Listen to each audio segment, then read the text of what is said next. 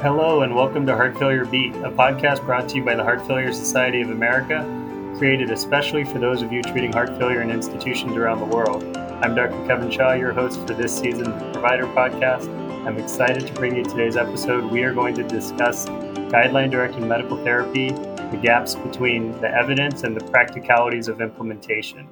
This came up as a topic uh, within our podcast team, and we thought we could have a meaningful discussion with people across the country about some of these gaps in what we know works and then actually getting the therapies to our patients. So, our guests today include Dr. Greg Fonarow, Chief of Cardiology, University of California, Los Angeles, Director of the Ahmanson UCLA Cardiomyopathy Center, Dr. Ted Bure, Clinical Pharmacist of Advanced Heart Failure at University of Wisconsin, and Dr. Jonathan Davis, Associate Professor of Medicine and the Director of the Heart Failure Program at Zuckerberg General Hospital. Thank you all for joining us today. Thanks. Thank you for having us. To get us started, a little bit of background for everyone listening. You know, we have a long list of medical therapies that are beneficial from a life prolonging and quality of life perspective, particularly for our patients with heart failure with reduced ejection fraction, beta blockade, mineralocorticoid antagonists, sacubitril valsartan, SGLT2 inhibitors, and even more therapies now. The number of therapeutics has become challenging to really implement for the provider who's taking care of these patients every day. So I'd like to start with uh, Greg. You know, you've done a lot of the pivotal work in this area about some of these gaps between what the science tells us and what's happening in day to day practice. From your perspective, what do you believe are some of the primary barriers to implementing the therapies that we know are so effective? It really is so striking to have such compelling evidence from our randomized clinical trials that these therapies provide marked benefit. They're truly additive to each other. Within the trials, these therapies have generally been well tolerated and have received class one recommendations in the guidelines. But yet, when we look at setting after setting, there are these large gaps that exist in the use of the therapy as well as dosing, marked variation among different clinicians, different hospitals, different outpatient settings, as well as disparities in use. And why there have been a number of studies that have highlighted that, you know, as we look over the last decade, we still see these persistent challenges that exist.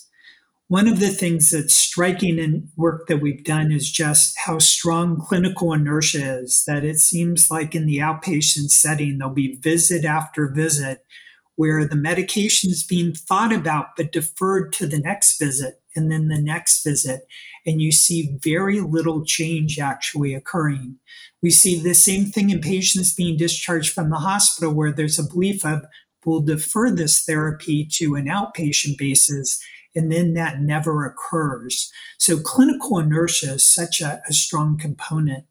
I think there are elements where there's perceptions and concerns about tolerability, and I think we'll talk about that in detail. Tolerability from a renal function standpoint, tolerability from a systolic blood pressure standpoint, and potential side effects being attributed to the medication when in fact it may be the underlying condition. I think in general, there's underappreciation of the urgency in the use of these therapies, how high risk, even stable outpatients with heart failure are, and underappreciation of how rapidly these therapies work. And so, you know, all of those um, somewhat gaps in knowledge, gaps in systems, gaps in implementation all converge to then lead the majority of our patients not on optimal therapy and thus having events that could have been prevented had there been better implementation. Great points to start us off, Jonathan. What do you what are your thoughts on this issue? No, I, I absolutely agree, and just I, I, I think a lot of it comes down to all of those points that Greg just nicely articulated, and, and how do we how do we overcome that inertia? And I, I talk about this a lot when folks are in the hospital. And, you know, they're a captive audience. You're checking their vital signs six times a day in their labs, twice a day, et cetera, et cetera. That this is the safest time to start everything. And this, the one thing I'll, I'll, I'll comment on is just even if you can start just a little bit, like a whiff of carvedilol or a whiff of lisinopril or a whiff of something, providers are more likely to change the dose from 12 and a half of succinate to 25 than to start something brand new. And so I really make that that point that even if it's a little bit, you got to start know, start somewhere. And using um, this is something that Greg's talked about a lot. You know, every touch point is an opportunity. So before I see any patient, I look at their medication list, and if they're not at goal, I walk into the room like the goal is this, and I have to talk myself out of it um, based on you know, a heart rate or a creatinine or potassium or something like that. But um, I think a lot of it's going to come down to how do we disseminate the information, kind of change the mindset, and empower everyone to start something or change something, not just the heart failure cardiologist. Yeah, and I, I would I would echo uh, both uh, Greg and Jonathan as well. I think the the inpatient setting is a unique opportunity to be able to not only initiate titrate kind of it's almost a playground almost for a lot of these medications i think uh, in a way since we're monitoring these patients much more closely than we can on the outpatient side the other the other aspect to that too and i think a lot of us are spoiled that we come from you know large academic medical centers with lots of resources large uh, amounts of heart failure nurses and people that can really help assist us in getting gdmt either started or titrated in the outpatient setting whereas a lot of our colleagues at other institutions may not have those resources. So I think that any opportunity, especially on the inpatient side, to get things started, like like you were kind of highlighting too, Kevin. I think just seeing it there uh, it makes it so much easier to titrate it on the outpatient uh, setting. And then you think about the times patients miss clinic visits; they push clinic visits back. It can take months to years to just get things started and, and, and hopefully titrated as well. So um, yeah, so, what what are everyone's thoughts? So, I agree. clinical inertia is a giant component here. The other side of the coin, from the patient side, this issue of either tolerance of the medical therapies and then cost and access to these therapies. I was in clinic this morning. I had two back to back patients that I wanted to start a similar agent, and one was going to be ten dollars a month. The other same agent was going to be seven hundred dollars a month. And most of the conversation was just about the cost of the drug. We didn't even spend much time talking about anything else. I'm sure everyone's had somewhat similar experiences, particularly on the outpatient side. Uh, so, Greg, maybe we can start with you. Your thoughts uh, on these issues of intolerance and how do we define intolerance, and then also this issue of just cost and access. Yeah, I also would raise this in terms of perception because think about it from the patient's standpoint. It's you know three, six months after they've been diagnosed. And now you're saying, oh, here's this additional medication that you now need and is so essential for you. And that perception is, well, if it was so essential, why wasn't it started earlier when I was in the hospital or at the time of diagnosis? And sending that signal, oh, you must be getting worse because you need this essential medication now. And if it's not that, it would have been started earlier. So we're already a little bit behind the eight ball in that perception. Now, certainly cost, access, out of pocket expense is really important. And it was mentioned, you know, being part of a multidisciplinary team where you may have access to specialty pharmacies.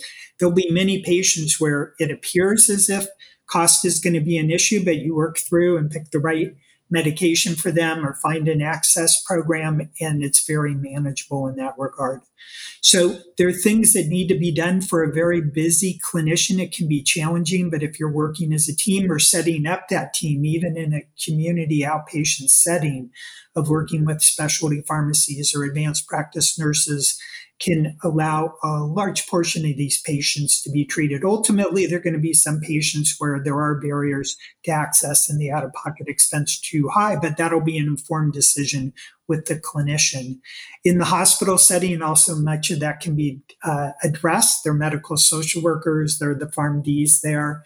So, you know, a lot reinforces that kind of upfront treatment and the magnitude of benefit that these patients reap. But delaying it to outpatient and many months down the road before adding additional meds just sets that up for a perception that it really wasn't essential, it's optional, and why do I need to add this additional medication? It just makes me think I'm getting worse. It's, a good point about perception. Uh, I think that plays a key role in how we do a lot of a lot of what we do when we provide care. Um, Jonathan, your your thoughts on this issue, particularly the cost access issue. I'm sure you, you take care of a lot of patients in San Francisco that maybe can't afford some of these things. It's actually really interesting. So, San Francisco General Hospital and the San Francisco Health Network, we only take care of patients on, with public health insurance, Medicare, Medi-Cal. There's a Healthy San Francisco, and interestingly enough, the cost is almost not the issue very commonly. It's the other issues of the polypharmacy, the access, side effects, um, kind of pill burden overall. But I think a lot of it also comes down to you know a lot of the points that Greg commented about looking for assistance with cost but also the, the, setting the expectation early with the patient and with the other people on their healthcare team. I work a lot with the primary care uh, clinics around the city, and I think setting everyone's expectation that it's a lot of medications, yes, but they really work. You know, kind of highlight some of the things that Greg talked about, and you're going to be on them for a long time. And it's not an antibiotic you're going to take for a little bit. It's going to fix a problem and you can stop it. Um, but I think a lot of that goes into, uh, and Ted was talking about this also, the, the, the expectations, the education that happened at the time of diagnosis, and saying like, this is we're on a journey together. We're going to do this together. Uh, it's a lot of meds, but they work, and we're going to get you on them. Um, and if you kind of get everyone on the same page that this is going to be part of the plan and the process, I think it makes the dose changes and the adding the medicines um, that much easier because they have a little bit more empowerment, a little more of the understanding of why. Yeah, yeah, and I would uh, just to kind of echo again off of uh, of Greg and Jonathan, I think there's a, a couple different things to think about when it comes to this topic. From just an access issue, being a pharmacist, I guess I can talk a little bit about that. I think again, it you have to have a kind of a standardized, and I think every institution probably does, but an, an approach to make sure at least providers and clinicians have access to easily being able to identify costs for medications for patients as well. I think payer mix obviously is is different depending on your location. If you're more urban versus remote, in terms of what your what your payer mix is going to look like and, and what kind of a patient population you're working with, but knowing how to navigate whether it's being able to send test claims whatever it might be working with if there's a pharmacist team pharmacist pharmacist and clinic whatever it might be knowing how to get that information in real time so it's not just a discussion you can have in clinic and then we'll follow up on it and i'll send you a in basket message and you know just all this gets lost in translation. Yeah so i think um, making sure that we have quick and easy access to that information. One of the nice things that we have here at uw is we actually have a whole set of pharmacy technicians, about 30 or 40 of them, that work throughout our entire health system that are running all of our prior authorizations, all of our test making sure that we have access for medications uh, for patients on the inpatient side. So anytime we start anything on the inpatient side the first thing that a pharmacist is thinking about is can someone pay for that? Can they can we make sure they have access to this at discharge? Because there's no point in starting something up here if we can't get them on that and have them on that as they when they discharge into the outpatient setting. But then we also have them there for our clinicians in the ambulatory setting as well so that they can they can make sure and have the confidence in clinic when they you know prescribe something that they know the patient's going to have access to it. And if there's anything involved from a specialty pharmacy standpoint or from a prior authorization standpoint it really removes the clinician from having to be involved in that unless there's just a signature needed or something. So it it frees up our time, your time to be able to focus on kind of the higher level aspects of care so you're not bogged down with a lot of that. So again, it's a resource thing too. So not everyone can can can afford to have that and a lot of us are lucky to have it. But I think more than anything it gets to just having processes in place at least where we can identify the costs of medications and have systems and, and providers are aware of what these systems are financial assistance programs having social workers involved as well i think is key too so it's you know, I know we're going to get to this a little bit later, but just the, the team aspect of everything here, it's, I think that's what always has attracted me to taking care of, of heart failure patients is the heart failure team is really kind of the essence of the treatment of this patient population. It is. It completely is, and it, you know, it, it ties in all of the a lot of these other related issues, including social determinants of health, and which patients are really going to be able to take these medications or receive these medications we have something similar at the University of Utah. We have a wonderful pharmacy team and technicians mm-hmm. that it's very easy for me to say, I'd like to start this drug. And I know there's a lot of people, people turning a lot of wheels for me to find out two days later, okay, it's going to cost this much to start this for this much time. It makes a huge difference when you're able to have that conversation with the patient in the clinic. This is what it's actually going to cost. And so let's have a conversation about that too, versus that future tense discussion of we'd love to start this. I don't know how much it's going to cost. It could be anywhere. We'll figure it out in the future. I think you can you can lose a little bit of patient um, trust over time if you don't have that information. Unfortunately, um, one area that came up was guidelines, uh, and you know Greg's been obviously very involved with a lot of the guidelines, and I think we're due for new guidelines soon. Um, my question is, and we can start with Greg. How much, when we talk about clinical inertia, do we once the guide, new guidelines come out that are sort of updated to contemporary science, how much of that do you believe is a catalyst to start changing the way people across the country start implementing the, the medical therapies?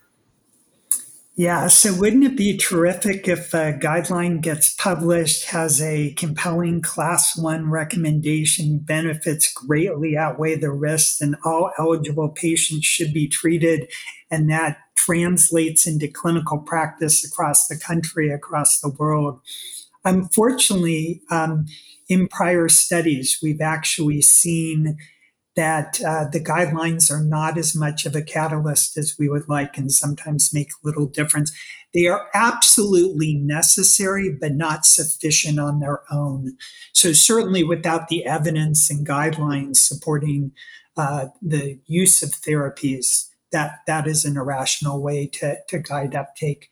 But once having those guidelines and that evidence, it's not sufficient. So that's where the systems and teams really come into place we've seen with you know MRA therapy now over two decades since evidence and guidelines, we still have large gaps, particularly in the United States compared to other regions of the world.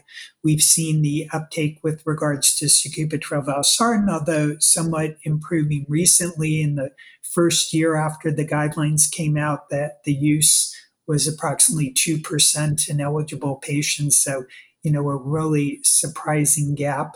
So all of this just highlights that the guidelines are really important to convey the synthesis of that evidence, provide recommendations, but we really need dedicated clinicians, multidisciplinary teams, clinical decision supports, access um, beyond the guidelines.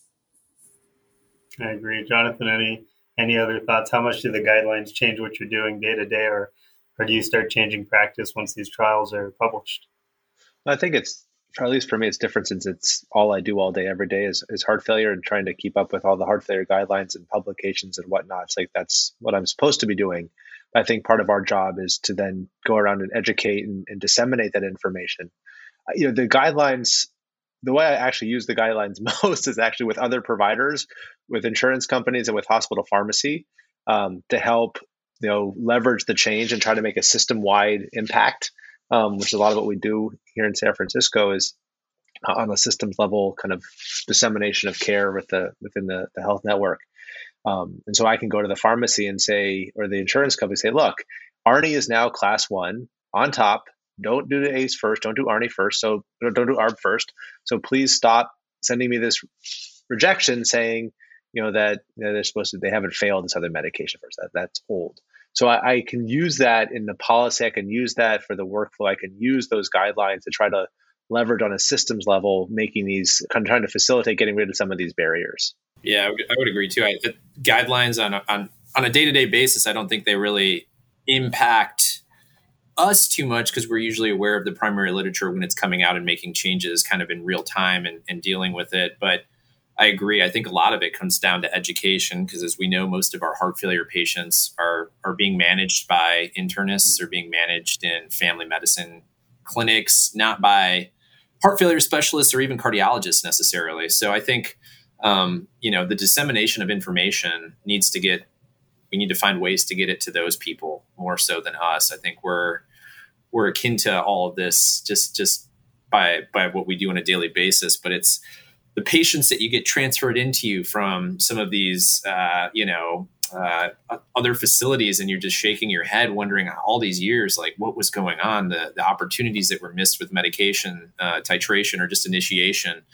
Um, and uh, you know, I don't blame any other provider. I think it's it's hard when you have you know heart failure patients with multiple comorbidities being managed in an internal medicine clinic or in a family practice clinic where you know you're you're stressed to see, you know, multiple multiple patients on a daily basis and you can only fit so much into a visit too so and they're limited resources. So i think yeah we need to really focus on how do we equip our, our colleagues to take care of these patients and stay up to date on literature as it comes out. Um, and I, I don't have a reference. I'm sure greg probably could point it out but there's some statistic with a lot of these new heart failure meds where i mean it takes you know 10 15 years for these drugs to really kick in into practice mainstream practice before you know you, you see them all over the place. Even you know ARNI, there's still uh, some cardiologists that I'll work with from time to time, not heart failure cardiologists that still really don't understand what an, what ARNI is. Um, so it's just you know it's part of the battle, but I think it's a it's a learning opportunity for everyone every day, and it's an ability for us to teach too, rather than just get frustrated.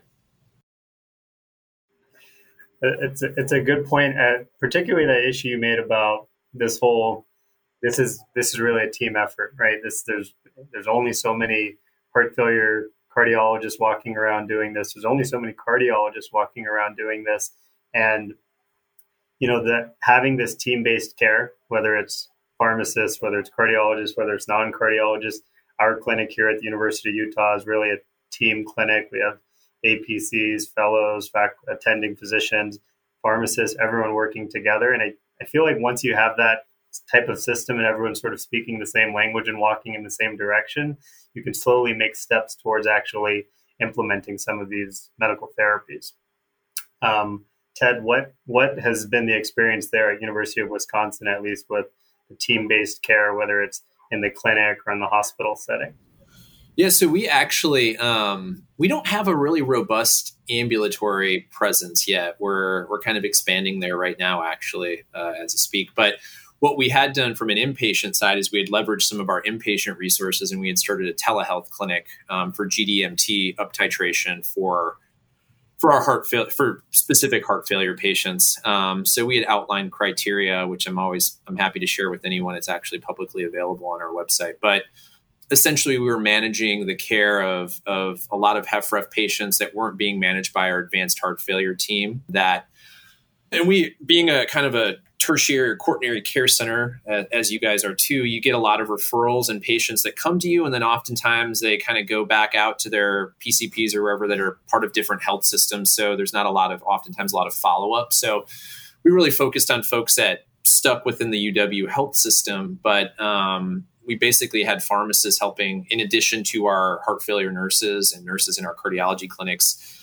taking a chunk of patients and helping to up titrate their their heart failure GDMT essentially. Um, and it, it, had been pretty successful. A lot of it got put on pause with COVID, just resources being shifted around. Um, but we're looking to hopefully get that started back. Um, but something else, I I had written a paper not too long ago with um, some international colleagues as well, and I, I don't want to forget about the work that's being done around the globe too, which is equally as amazing. And I think the the the healthcare systems in Europe, um, Canada, and so forth are much more progressive in terms of how they implement other team members too, and the and some of the the capability that they give to pharmacists and other and nurses and so forth to really get involved. Where I think in the states, it's tough because every state has different rules and regulations in terms of how you can involve a pharmacist or a nurse in terms of starting initiating therapy, ordering labs, and, and all of that. But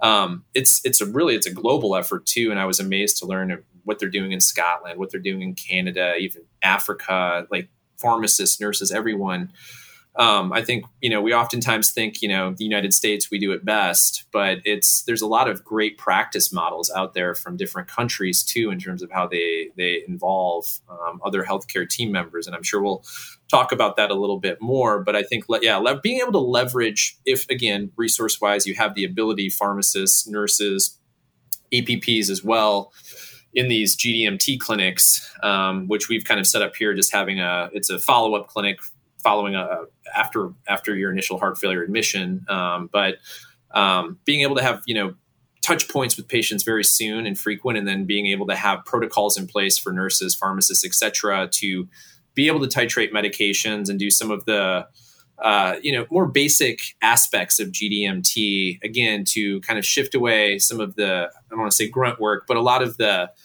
the lifting that would kind of bog physicians down and APPs down from seeing patients diagnosing and kind of focusing on some of the higher level aspects of care too, while pharmacists and nurses can take care of some of the more uh, mundane things on the day to day aspect um, that we're qualified to do. All good points. Jonathan, anything to add to that? Yeah, you just have to empower whoever you have. You know, we're in our, our our clinic is you know for the safety net population of San Francisco, we don't have quite as many resources and you know thinking you know so for example pharmacy social work and case management services are all based out in the primary care clinics they're not based in the specialty care clinics so reaching out to those folks and really like i said i'm going to repeat myself but it's the empowerment of the patient but the empowerment of the team i think we're going to touch on this a little bit later but to give everyone you know the the confidence that you know you can start the beta blocker or you can increase the dose of the ARNI. Like it's you don't have to wait. Everyone can do this and should do this, um, and it, that it really is a team a team effort. And and uh, getting in terms of like thinking about medications and things like that. That you know sometimes it's about finding a champion. You know whether it's the pharmacist, or the nurse who's going to kind of help spearhead the GDMT or spearhead the, the PA process or spearhead the mental health component to it or you know the medication reconciliation but you know kind of figuring out who's who who you have available to you and you know i meet with our um, our heart failure nurse practitioners we have two and we meet every week and discuss cases for an hour. Um, but just making sure everyone's on the same page and, and feels you know a sense of being part of that team. That's great. Greg any any additional thoughts on this issue of how to empower a team or you know would a would an omt program be very helpful in a situation like this? So I think absolutely. And what we haven't highlighted as much is how much that team can play an important role in the adjustments of other therapies and helping patients understand what may be contributing to symptoms or having knowing about spacing of medications, adjustments of their diuretics, follow up with regards to laboratories. So you have much more confidence about starting an MRA if you know there's going to be follow up and that patient's going to have laboratory testing and monitoring. You have much better adherence to therapy when they're dedicated team members that are really trying to understand if the patient's having a side effect of dizziness, where is that occurring, what's prompting it, and how to make adjustments. So that multidisciplinary team is really so fantastic at doing that. And that can be in person, that can be done remotely over the phone, that can be done in, you know, video visit options, that can be done, you know, technology enhanced. But that's such an important component of the, the team with regards to both the initiation, the maintenance, the uptitration of therapies, where you have a lot of different expertise all coming together, partnering with that patient and their caregivers to, to get these therapies uh, truly optimized. Those are all great points. I I wanted to wrap up really with one last question, which is, you know, everyone here has different levels of expertise and angles in which they're seeing these patients. And the question I would ask is Is there one particular low hanging fruit or one particular type of intervention, whether it's starting medication X or like we talked about, this team based approach?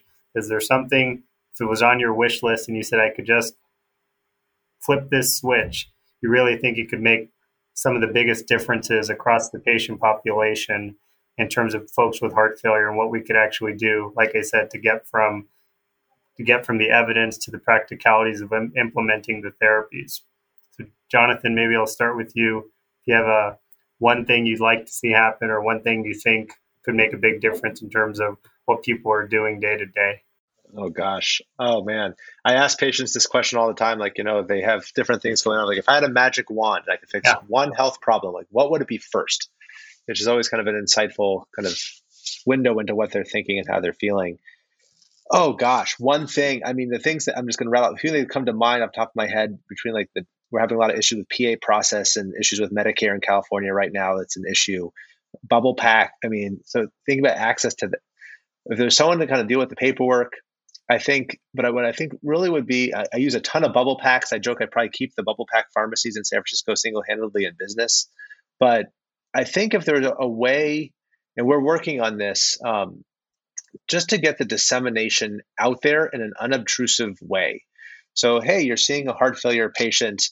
You know, we don't want to give you 19 best practice alerts that you know drain you, but but what is a, a good like? If there's an easy way just to remind everyone, hey, this person has heart failure with whatever ejection fraction, and they should be on these medicines. Just consider it, talk about it, maybe start it.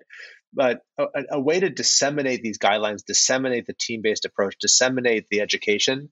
I think if there was just a really, because I mean, it's all published. I mean, that's a nice thing about social media is you can kind of be in one spot and all the journals kind of funnel into the same place. But if there's a good way for the non heart failure provider, like the, as Ted was saying, the primary care provider, an easy, unobtrusive way just to remind them that it's okay to start this, like, or at least think about it, or at least talk about it.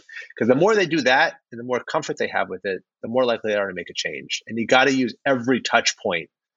Every touch point that a heart failure patient sees you is an, an opportunity to make something better. Um, but how do you empower every provider across the spectrum of care that they're going to be seeing um, the knowledge and the comfort to do that? I think if I could do that, make everyone feel a little more comfortable with this, being put on the spot, I think that's where I would start.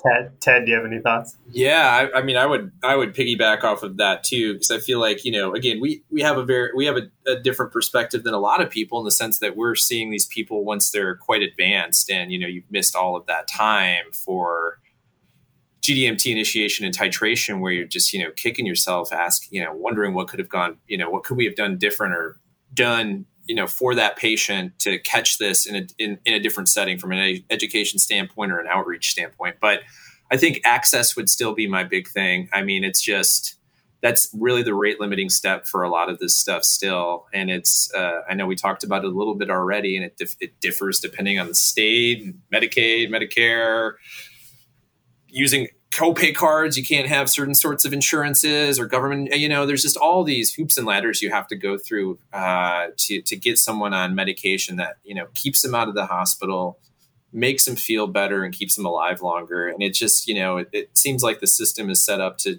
to just kind of encourage you to give up at some at, at certain points. Um, which may be by design, but that's a, a discussion for a different day, I suppose. Um, but you know, I think access is a big issue. I like the part about bubble packs, even that Jonathan brought up too, because you have to think about every time you're switching meds or you're changing doses. A lot of times you get issues with pharmacies that can't fill. It's too soon to fill. You got to switch the bubble packs around. It takes 48 hours, or we need five days heads up to, to switch their bubble pack around every time you switch a dose because everything else is thrown in there too. So you, there's so many things that can go kind of awry with these patients on the outpatient setting that it's it's kind of almost just uh, scary to think about. But for me, it, it all goes back to if we can't even give them the medications and it's you know, I think the first part is obviously people need to know to use them. Um, but then if they're if they're not available to the patient, they're not really any good to them. So these are good points. Greg, do you want to finish this off? Uh, if you could wave a wand or low hanging fruit, what are your thoughts? From my perspective, that low hanging fruit is really changing the paradigm that has often been focused on initiating one or two medications and up titrating them and then waiting to see. But if we could change that paradigm at time of diagnosis, every hospitalization, every outpatient visit to try and get the four foundational therapies started at low dose as the top priority and then after that has successfully been done, then focus on some up titration selectively. We would be in far greater gains. You know, comprehensive treatments can extend median survival by six or more years compared to just, you know, being on two drugs.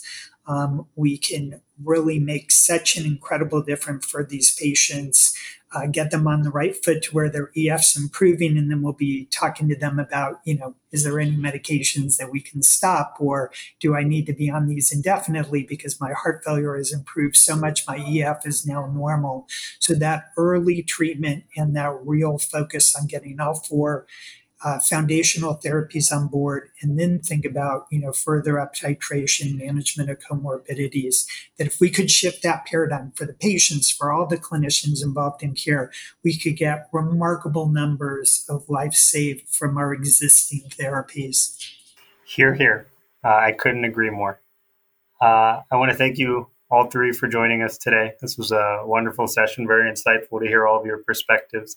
So Thank you again for joining. For more information on advances, late breaking news in the field of heart failure, make sure to subscribe to the podcast. HFSA is on Twitter, hfsa.org slash heart failure beat. Thank all three of our guests on Twitter. Please follow them. To all of our listeners, thank you for joining us and have a wonderful day.